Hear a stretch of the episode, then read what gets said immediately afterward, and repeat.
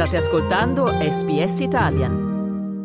E dopo i titoli giornali radio torna a trovarci anche in questi ultimi giorni dell'anno il nostro ospite del mercoledì, il professore di finanza dell'University of New South Wales di Canberra, Massimiliano Tani. Ciao Max.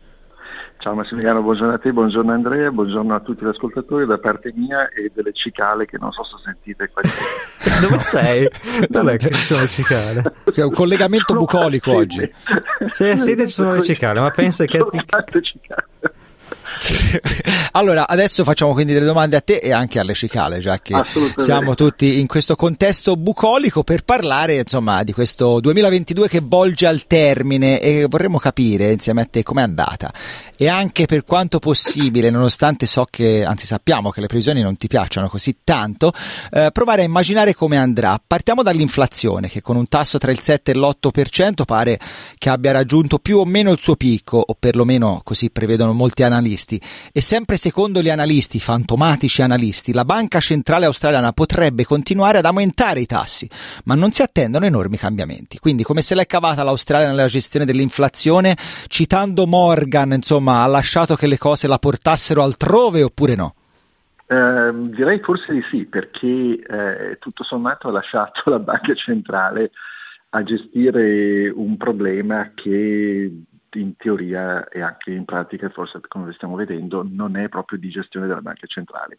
Uh, vi ricordate che in passato ho fatto questo paragone strano come curare il mal di stomaco con la puzza dei piedi, quindi ce lo ricordiamo uh, benissimo, abbiamo, sì, sì, sì. Abbiamo, abbiamo questo problema di inflazione, però non lo stiamo affrontando come dovremmo, lo stiamo affrontando in maniera parziale con una specie di eh, lavarsi le mani in cui la banca centrale ha aumentato i tassi di interesse tutti quanti ne stiamo soffrendo di questi tassi di interesse, però eh, la ragione per cui abbiamo questo problema di inflazione non è perché eh, ci sono problemi per quanto riguarda uh, aumenti del costo del lavoro, uh, perché abbiamo scioperi e vogliamo dei salari più alti cose di questo genere. No, abbiamo un problema innanzitutto di distribuzione dovuto al fatto che per due anni l'economia è stata ferma e poi ha ripreso e non ha ripreso in maniera graduale, ma tipo spegnere o accendere la luce, tutti quanti di botto abbiamo voluto andare a comprare cose che non erano disponibili sugli scaffali, le aziende in questi due anni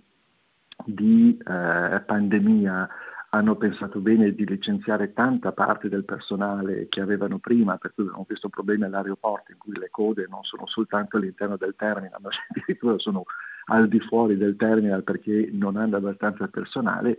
E quindi eh, il fatto di dire vabbè banca centrale pensaci tu non è che sia una buona, una buona cosa, ci sono tante altre cose che il governo potrebbe fare per aiutarci, però lì è una, un, un, settore che richiede coordinamento politico e mi sembra che non ci sia voglia di sentire da questa campana né da una parte né dall'altra dei nostri, dei nostri leader. A livello di mercato finanziario, tutto sommato, l'Australia sta chiudendo quest'anno come l'ha cominciato, quindi la borsa è scesa leggermente, ci sono stati dei picchi, ci sono anche state delle cadute eh, sostanziali, però tutto sommato stiamo galleggiando perché? perché siamo 25, 26, forse anche 30 milioni di persone su un'area estesissima che ha un sacco di minerali che il resto del mondo vuole, per cui per fortuna nostra eh, questi sono comprati all'estero con prezzi tutto sommato alti e su questi prezzi il governo riceve una buona parte delle tasse questo consente ai nostri servizi inefficienti di continuare a campare. Per cui l'abbiamo superata bene rispetto ad altre nazioni che non hanno la fortuna di avere tutto il territorio che abbiamo noi e tutte le risorse che abbiamo noi, però eh, è un po' la soluzione della persona pigra che si riesce a, a barcamenarsi ma non per capacità sua ma semplicemente perché si ritrova per fortuna in, in, circostanze favorevoli. Hai fatto riferimento, Max, anche alla crescita del mercato, no? appunto la pausa del Covid e lockdown, poi è cresciuta moltissimo l'economia in questo 2022, a settembre appunto si è calcolato un tasso di crescita del prodotto interno lordo di quasi il 6%, un'impennata che appunto si spiega soprattutto come un rimbalzo, ovvero sia il ritorno dell'economia, ma eh, come ti appare questo dato ora sulla crescita? Si poteva fare di più o è stato comunque soddisfacente e poi ti devo chiedere come andrà in futuro ora che con tutta probabilità la crescita rallenterà, che cosa accadrà?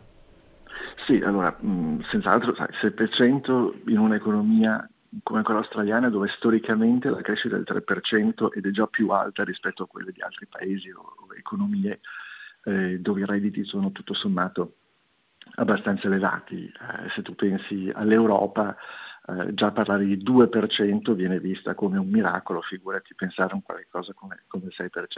Siamo a livelli invece di paesi eh, che vengono chiamati in via di sviluppo, quindi con, con redditi generalmente più bassi, quindi benissimo 6%. In parte questo è dovuto al fatto che anche lì eh, non soltanto ci siamo ributtati a, a comprare cose eh, che avevamo, che volevamo, eh, siamo ritornati a uscire, andare al cinema, a, a cercare di divertirci, ma anche non potendo eh, magari andare all'estero perché i voli sono strapieni, i prezzi sono pazzeschi, eccetera, detto, vabbè, se non possiamo andare fuori dall'Australia, stiamo all'interno dell'Australia e questo sta aiutando l'economia australiana anche a riprendersi perché eh, l'effetto Covid, soprattutto nelle, negli stati che sono stati chiusi dal Covid, quindi in particolare Vittoria un pochettino meno qua nel South West, eh, gli effetti ci sono stati e sono stati pesanti.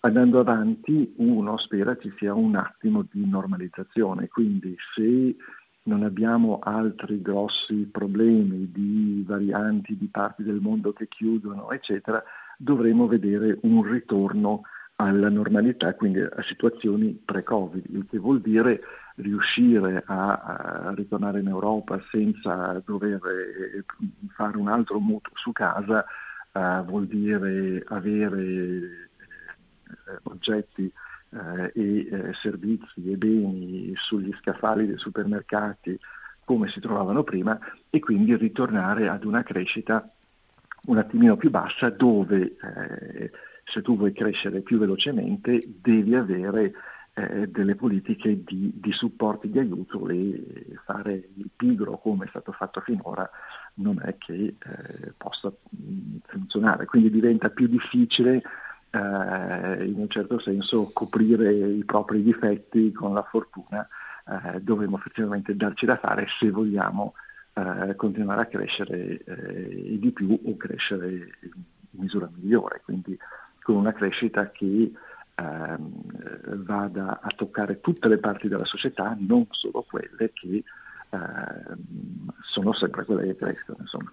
E, e, anche per rimanere in tema insomma, di metafore, non, non, si può continuare a prendere pesci dormendo, ecco, visto che avevi usato il credo. non dare non stimolarmi, Ron Max. Ma guarda, ti devo dire su, su questa cosa: c'è, c'è, c'è un, un, un'antichissima storia eh, di un proverbio cinese, forse l'avrete visto in alcuni dei dipinti che sono fuori, di questo pescatore che non ha l'amo.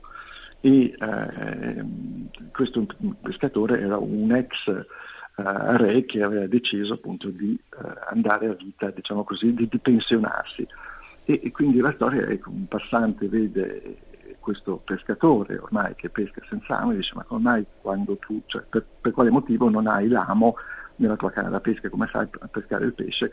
E la risposta molto saggia è quando il pesce è pronto verrà fuori da solo, non c'è bisogno dell'amo. Per cui occhio perché con questa perla di io, io, ecco, io chiuderei il 2022 così che modo guarda, migliore potevamo immaginare non, non esisteva un, modo migliore per chiudere quest'anno con la metafora del, del re senza amo. Davvero grazie quindi a Massimiliano Tani, che è professore di finanza all'University of New South Wales di Canberra, per essere stato il nostro ospite ogni mercoledì nel 2022 e ti riaspettiamo nel 2023, Max. Speriamo bene, eh, cari saluti veramente eh, di cuore a tutti quanti, buona fine d'anno, eh, comportiamoci tutti quanti bene e arrivederci nel 2023. E noi ringraziamo quindi Max Tani e anche tutte le cicale che poi non ho proprio sentito così. No, no, tanto, forse abbiamo parlato troppo dire. noi. Adesso ci, pre- ci, prendiamo una piccola pausa così pausa, un attimo sì. ripensiamo a tutte queste metafore e ci ritroviamo tra poco. Volete ascoltare altre storie come questa? Potete trovarle su Apple Podcasts, Google Podcasts, Spotify o ovunque scarichiate i vostri podcast.